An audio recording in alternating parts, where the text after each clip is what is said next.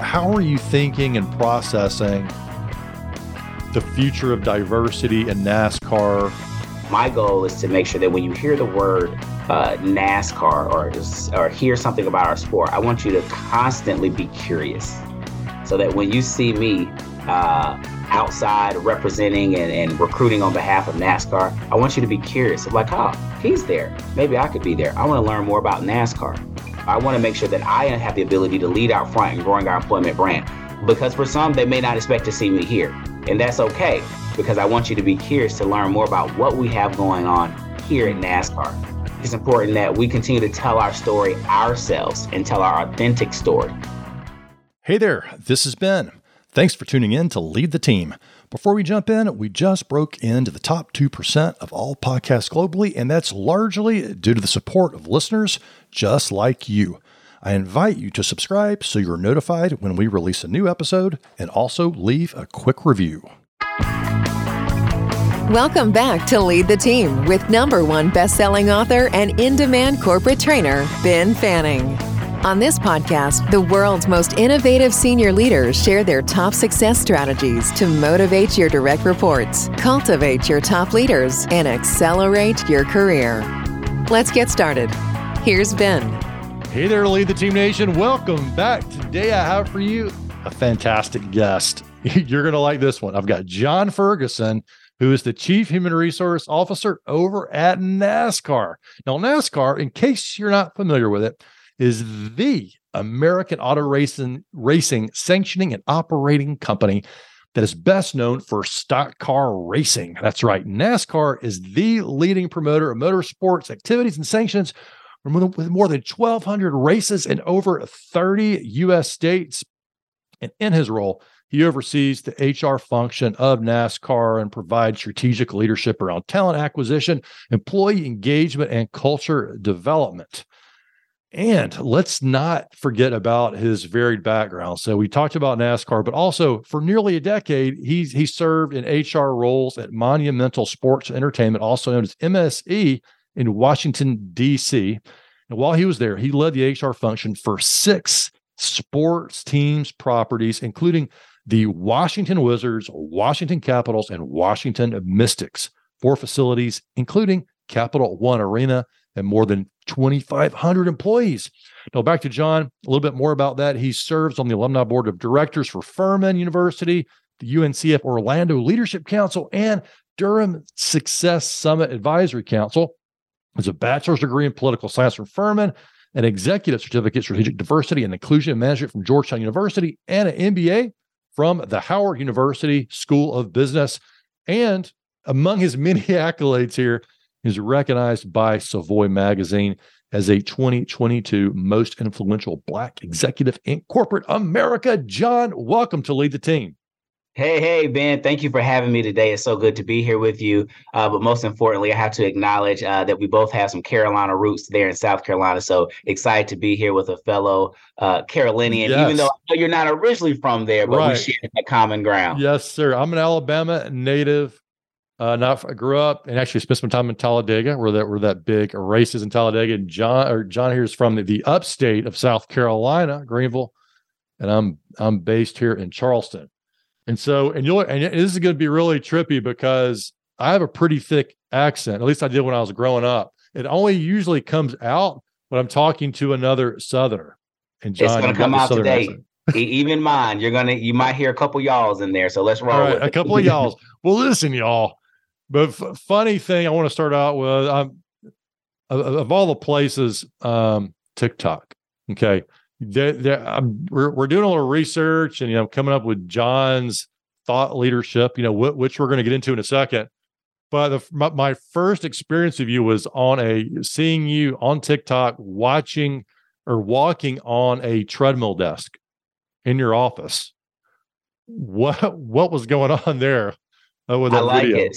So, so a couple things. We were doing, we were filming. So we launched a wellness program this year, mm-hmm. uh, and so we wanted to do like a launch video. So that was some footage from the launch video.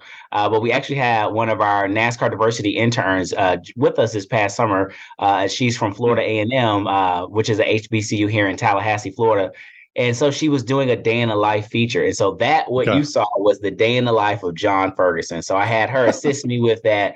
Um, so it was fun. I was, was, she showed how at the top of that day I had this brought this production set up and we were doing this mm-hmm. filming uh, walking on this desk. After a while, I will say I did break a sweat. Uh, she she she caught me when I had to transition to go to a meeting to another meeting, grab lunch. So it was a it was a fun day. So I hope that it allowed some younger audiences or people who just don't know what it's like to be in uh, my role in an organization like NASCAR to give them a little behind the scenes. Uh, but most importantly, you touched on one thing that's that's mm-hmm. a life hack, a pro tip I want to offer everyone here. TikTok.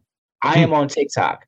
I welcome everyone to be on TikTok uh, because I think it is a wealth of knowledge. So uh, I remember when I was younger, you know, you probably grab an encyclopedia when you want to learn something new or understand it. Uh, and then, you know, Google hit the scene. Then I think everyone would go to Pinterest. I think everything that you have there is now captured on TikTok. Uh, you have professionals giving free consultation mm-hmm. and advice on tons of things. If you really want to learn the new and trendy dance, you can learn that there also. But I think there's a lot of career advice and just life advice. So, you know, we recently moved to Florida and, you know, we have a, we, have, we purchased a home. So we're getting settled. There's little things that I have to do around the house. You know, where I go to first to figure out how to fix something? I go to TikTok. So I, I offer that up because I think some people kind of like, that's for kids. And I'm going to say no. I, I, you can do a lot of preparation for life and just your career development on TikTok.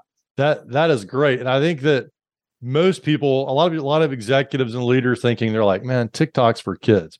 But I do think that you're onto something because your audience is growing, and there's a reason for that.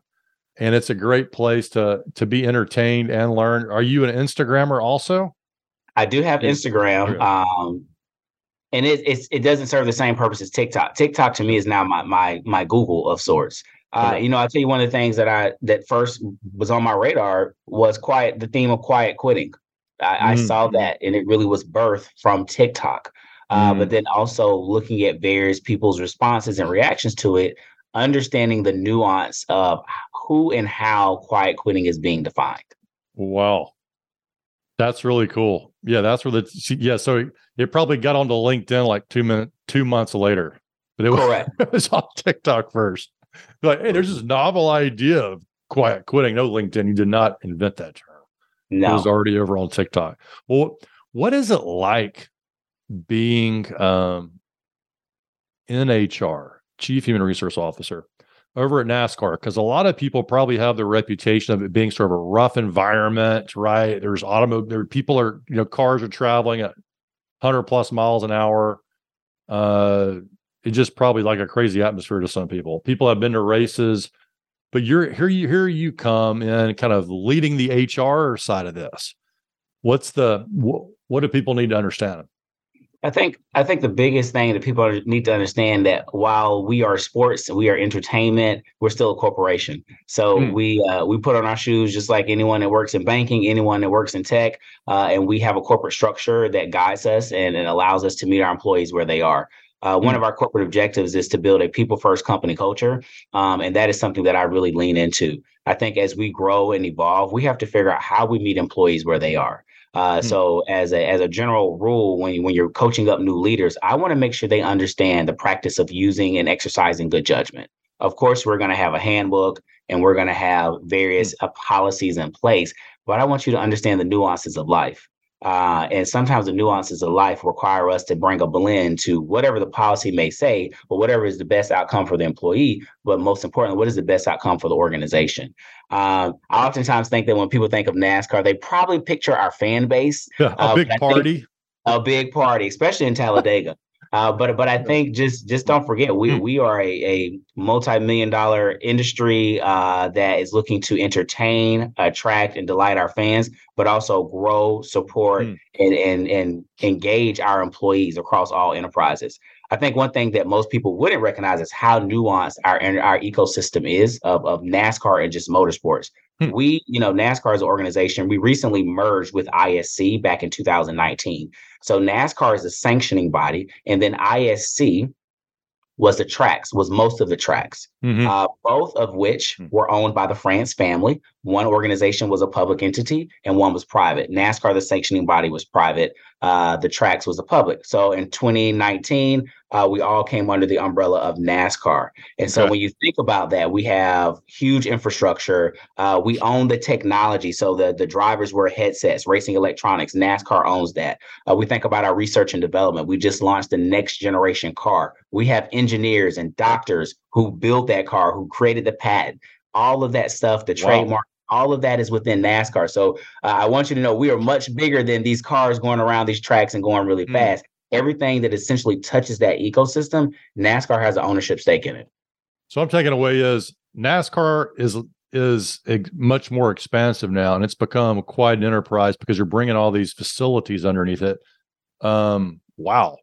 And so, what is the advantage of, of having all of this because you're adding more complexity certainly to your role mm-hmm. uh, what what's the advantage of bringing the facilities the technology all these additional employees in, in addition to the racing all under one umbrella i think it allows us to have a consolidated strategy uh, as we look mm-hmm. to grow the sport um, because we we we break down some of those potential silos or barriers to communication um, and when we ah, think nice. about all of this mm. we want to be able to keep an eye on the big picture but also go towards that destination in a lockstep manner. Uh, so when you bring all those resources under one roof, we're able to leverage the power of the expertise that both of them had separately to to come together as one. And and with that, I would say we're unstoppable. So I'm excited to see where the sport will continue to grow. Yeah, that's really cool to think about because if you're trying to create change in say diversity or just mindset or use the term good judgment across the organization, sure is a lot easier to do if you've got alignment at the top levels and you don't have two or three separate groups and you, you can move a lot faster uh, within that. Um, double clicking on good judgment. You said you want to make sure that employees understand what what good judgment is and all that. And to me, there's like the common sense approach, like, okay, good judgment. But what's common sense to me not, may not be common sense to somebody else based on their upbringing or other or other companies that they've worked for. Um, what do uh, what's your leadership advice for people who want to instill good judgment in in their employees? I I think it's a matter of making sure that you allow employees to try different things, different mm. approaches, especially when I think about younger employees. And even when I look at or reflect on my younger self, you know, I had this bright idea. You know, you get this this junior employee like this is what we should do now maybe with my 10 mm-hmm. 15 20 years of experience in the space i know the outcome of that but there's two approaches mm-hmm. here i can say no you don't need to do that and this is why or or just flat out no or i can say hey let's give it a shot because there's a couple opportunities here maybe when i did it and it didn't work which was 15 20 years ago there were some reasons why but maybe mm-hmm. because we have evolved as people we have evolved as organizations technology has evolved what was a no 20 years ago could possibly be a success today. But I think the greatest lessons of life are the ones where you tried something firsthand and either you failed or you succeeded. But if I continue to give you the answer, I I limit your ability to think critically and to also even mm. think to see around the two corners ahead of where you are. So it goes mm-hmm. back to the, the notion of, you know, give a person a fish, they'll eat for a day. If I teach you how to fish, you'll eat for a lifetime. And so I want to make sure that we're giving leaders the skill set and not the default of like, let me just ask HR, what does the policy say for this? Well, the policy could say that if an employee is X, Y, and Z, then maybe this is what happens next. But if we peel back a layer of that onion, we may uncover that said employee had uh, a death in the family. Said employee had an emergency that morning. Said employee has a new uh, a new child at home. All of those mm-hmm, things mm-hmm. Should be layered into whatever the desired outcome is. But if you come and ask me just, well, what is the answer here? I can give you an answer, but then that may not be the right solution for that moment mm-hmm. or that employee's uh, current circumstances or your department circumstances. So I want you to use good judgment um, and know that there's there's always going to be an answer, but life is not, you know, so rigid and it's not so black and white. There's a lot of gray. And so I want you to understand how the nuances of the gray operate so that you can lead your team effectively. Yeah, so so good and great advice for leaders to be thinking about how they instill this in their employees. Because if you, uh, one of the words that comes to my mind is trust, and you have to trust them. And uh, but a lot of times, uh, maybe someone breaks that trust or they're not quite ready to to take on a full responsibility of, of, what they need to do to get done. And so but maybe giving them enough space to take action to make some mistakes on the way and figure it out for themselves uh, can be really good. But then you've also got to think about putting some boundaries around that so they don't take the place down. Uh, what's your what's your approach on that?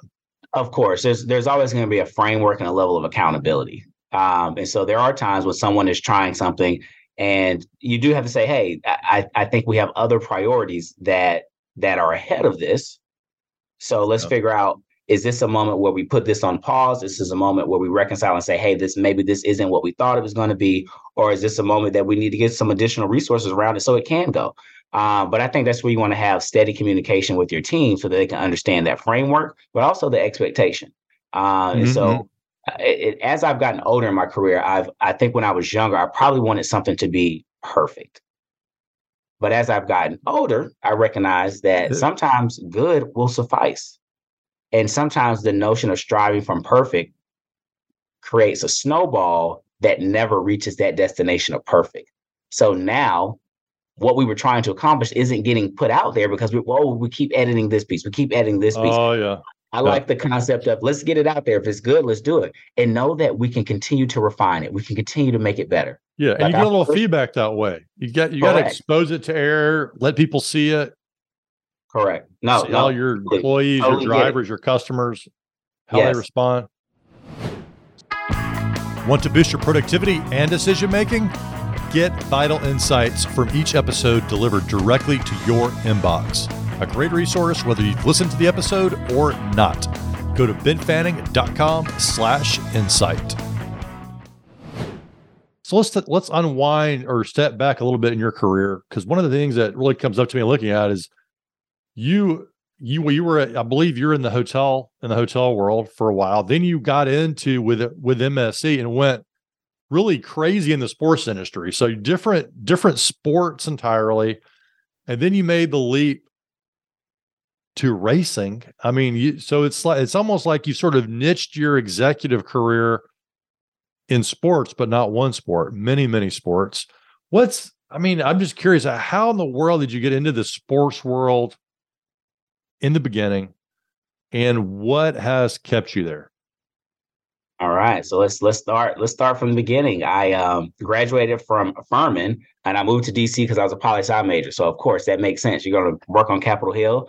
Uh, but lo and behold, I got my first full time job working for Hyatt Hotels. I do want to give Hyatt a quick shout out simply because that was such a great training ground for me as a young professional. Uh, because we had just certain grooming standards, uh, you learn hospitality. Hospitality is is customer service, and customer service goes with you everywhere that you go. Uh, when I think about the core role of us as HR professionals, we are customer service agents to the internal mm-hmm. organization. Uh, so I'm super thankful for just the level of professionalism, maturity that was uh, that was instilled in me at Hyatt and understanding, uh, you know, in the hotel world, you have front of the house and you have back of the house. Uh, but front of the house is where your guests are, people vacationing, people that are spending dollars here. But we also reflected that back of the house. So I really hmm. understood the the uh, okay. and was trained on the concept of everything is a front of the house moment. Uh, we want to treat our employees the same way we would treat these guests that are paying, you know, hundreds or thousands of dollars for their stay here. Uh, so I was at Hyatt for about two and a half years. Really cut my teeth a little bit in HR there. Got got a taste for the the flavor of the water. Um, and then I was curious about what would be next for me. Uh, and that was when I applied for a job online at Monumental Sports Entertainment. Just I was just looking for an HR job. That looks cool. Let's apply. Um, and it really wasn't until it, yeah. really wasn't until I was preparing for the interview that I realized, oh, this is this could be this could be fun. Uh, so that was around 2012. Mm-hmm. Um, and once I got there, I just really never looked back uh, from from the sports space. Uh, what I like about sports is that it's fun, it's exciting, it's engaging. Um, uh, and, and it's, is there's just a level of camaraderie, you know, because we kind of have this mm-hmm. mission. Most companies have a mission, but we also have a, a big, you know, whether it's a team mascot or a banner that we all kind of rally around. Um, so there's just a lot of excited excitement and competition uh, because just as we have the, the the athletes on the field, on the course, on the track, uh, whatever the case is, uh, that sort of same energy of doing your best and being the best is reflected in the business operation as well. Yeah, it's interesting because what what makes it on the media or on ESPN is the racing team or the basketball team or the the coach led the team back or they or the quarterback did or you know whatever it, it, that's the story.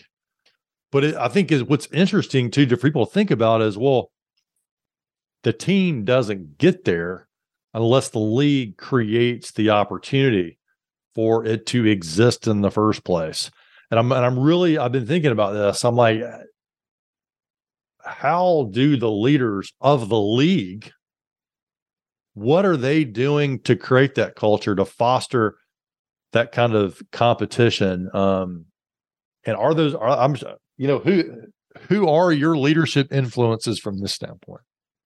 Mm. from internal to nascar or just in general? Well in general but then at some point i want to circle back to to to the leadership of the league that creates opportunities for the leaders to flourish on the field mm-hmm. mm. or the track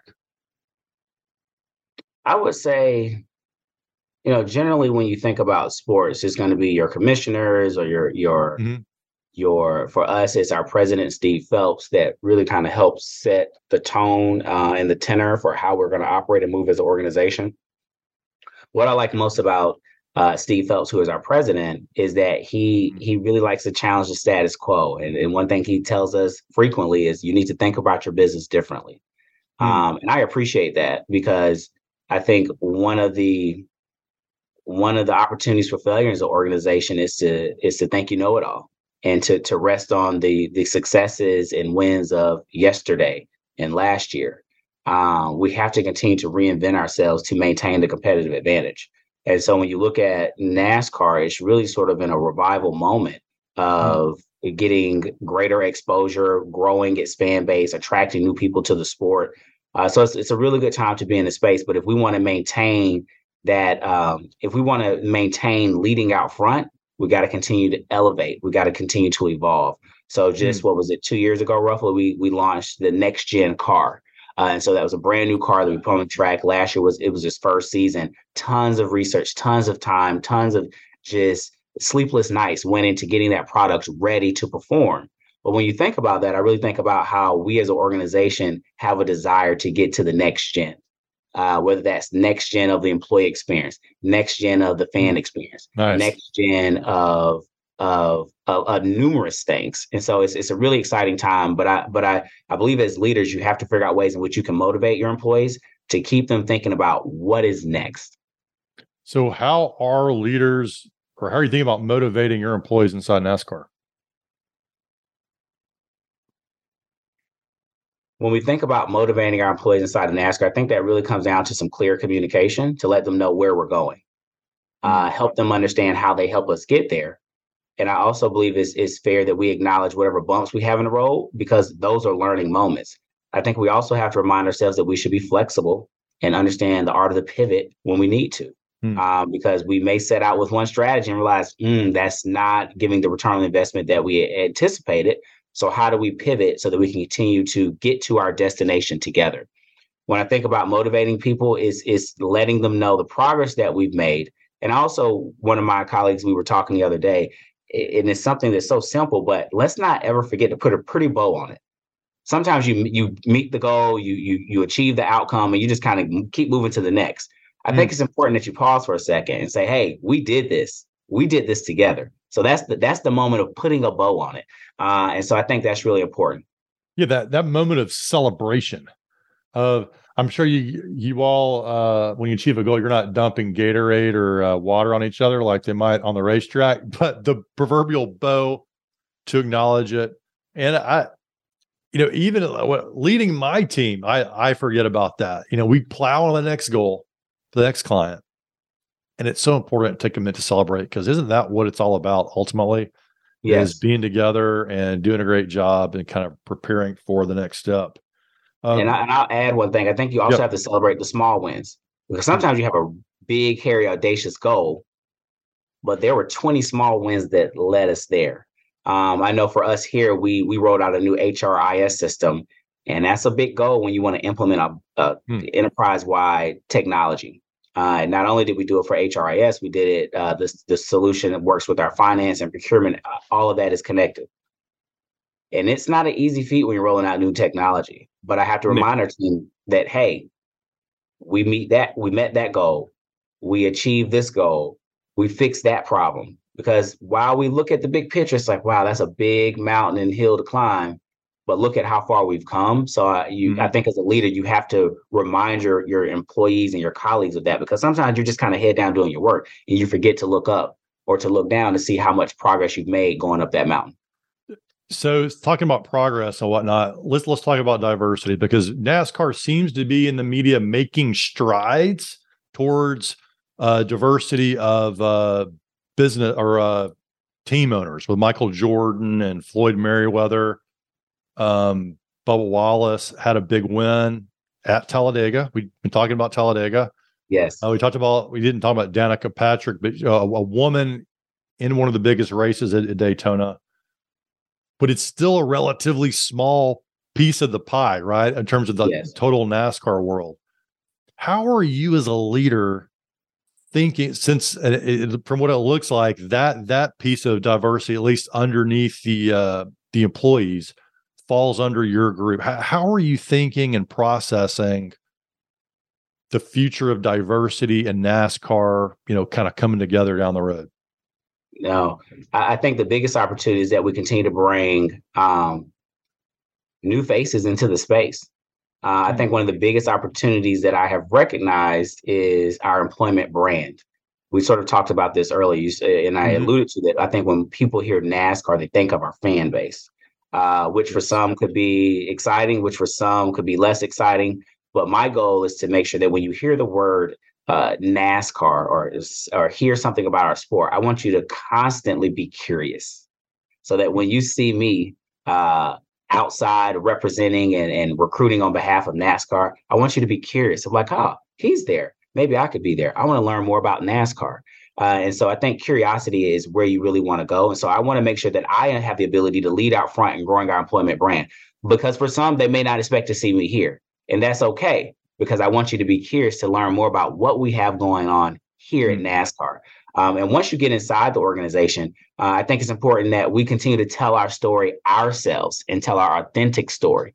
Uh, because I think at times what people know of NASCAR could be based on stereotypes or, or what they've heard from someone else when you come to the track for your first time, uh, if you have, if you're listening and you've never been, you will be surprised at the excitement, the you know, the energy, the intensity. I mean, you're you're you're seeing cars go fast. You're smelling rubber burning. You are seeing fans of of all different walks of life. You're seeing families come and enjoy this sport that we love so much.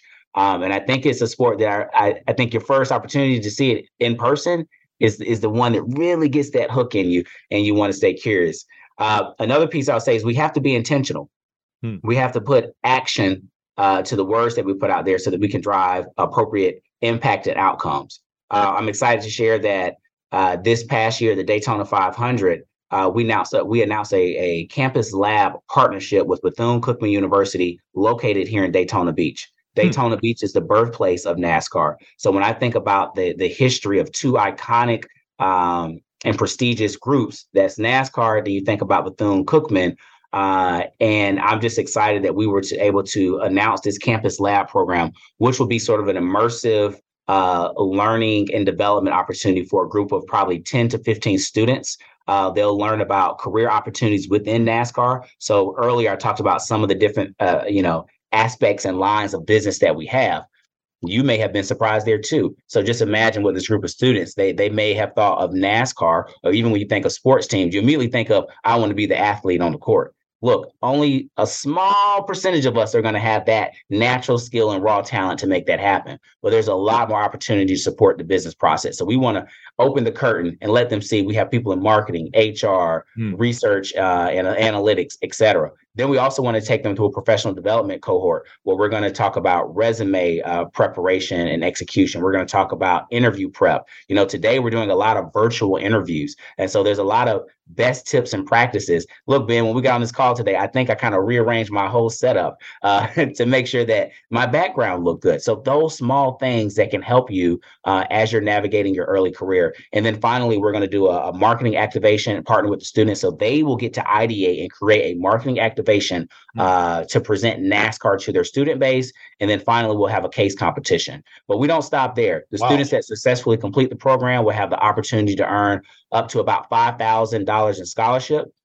And then in addition to the program, we donated $100,000 to Bethune Cookman University uh, Sunday, this past Sunday at the Daytona 500, which is nice because this is our 75th season as a mm.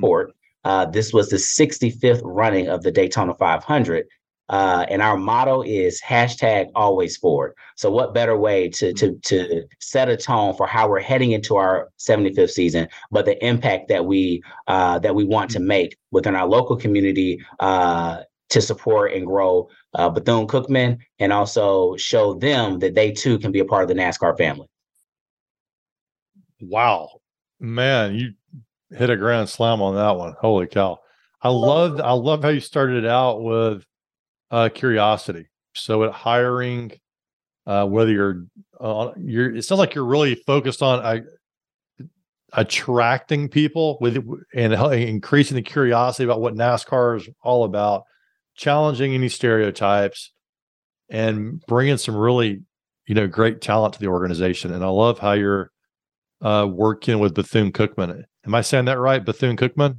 Yes, you have it right. It was founded by Mary McLeod Bethune um, and it was, I think, five students and a, and a couple dollars. Uh, I think it's the first uh, and uh, probably only HBCU HBCU to be founded by a black woman. Wow, cool! So many amazing things going on there. Let's let's loop back now to, to some of your great greatest influences. Who were your greatest leadership teachers? Ah, my greatest leadership teachers. All right, I'm going to keep this um, just be honest here. It was my two daughters, Maddie and Olivia. Um, you know, I had hey, a Maddie and Olivia.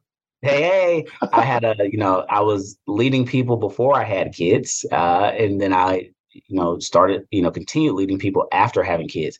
I think what they taught me was that, you know, I think when you're younger, you hear the, I think what they call it the golden rule treat people how you want to be treated.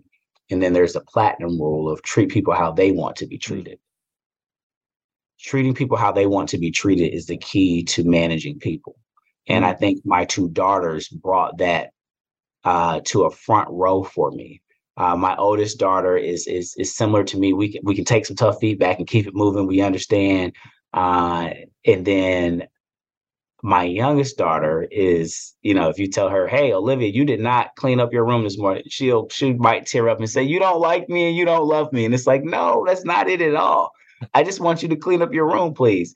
Uh, and so you just understand how you have to approach people mm. differently. And that doesn't mean that you can't deliver a similar message, but you want to deliver it in a way in which it will land hmm. appropriately mm. so they understand what needs to happen next. Uh, and so that has been really important to me as I've continued to grow professionally of making sure that it's not a one size fit all. Ben, you and that, you and I may have had a different rapport than maybe me and someone else on the team. So my approach to you is going to be a little bit different, but I can't go to that person with the same approach uh, because we're just going to have a different relationship. So I believe in leading with relationships. I love the concept of lowering the waterline. I want to get to know the people on my team, the people that I work with. So lowering the waterline, we've all seen that picture of the iceberg. You just see the top, but there's so much of the iceberg that's under the water. Yeah, below and when we water. start talking more, we're going to realize we have way more in common th- than we may initially expect. And then finally, you know, I heard someone recently say, change happens at the speed of relationships. Mm. And that is so true. Change happens at the speed of relationships. Uh, because when you have a relationship, especially when that relationship is able to touch aspects of who we are outside of the workplace, we naturally will extend empathy and grace to someone. So, so true. And that, that relationship and getting to know people outside of work makes a big difference. And it does build trust more quickly. and allows you to. I, I, I love that that quote about the speed of relationships. Uh, is is or, or I guess how I guess the, the the, what was the quote again about relationships? The change, change happens at the speed of relationships. Yeah. So you know, all these organizations want to be innovative. They want to be change agents. They want to be trans transformative and and and and, and do all these good things. But you got to have relationships because yeah. guess what? As we want to do all these good things and change, there's going to be some people who are hesitant. There's going to mm-hmm. be some people who may be more conservative about the approach. Uh, but all of that is valuable information that we need to have on our radar and understanding that we're making the best decision on moving forward. Because Ben, you will have a line of sight to something that I may not. But that's the power of coming together. What so what's your what's your advice for leaders who want to facilitate this relationship building among their employees? Empathy. Hmm. I think I think the core of it is empathy. It's starting to wrap this up, John. This has been really good and a lot of fun today. What what's your parting thought for our listeners? Parting thought.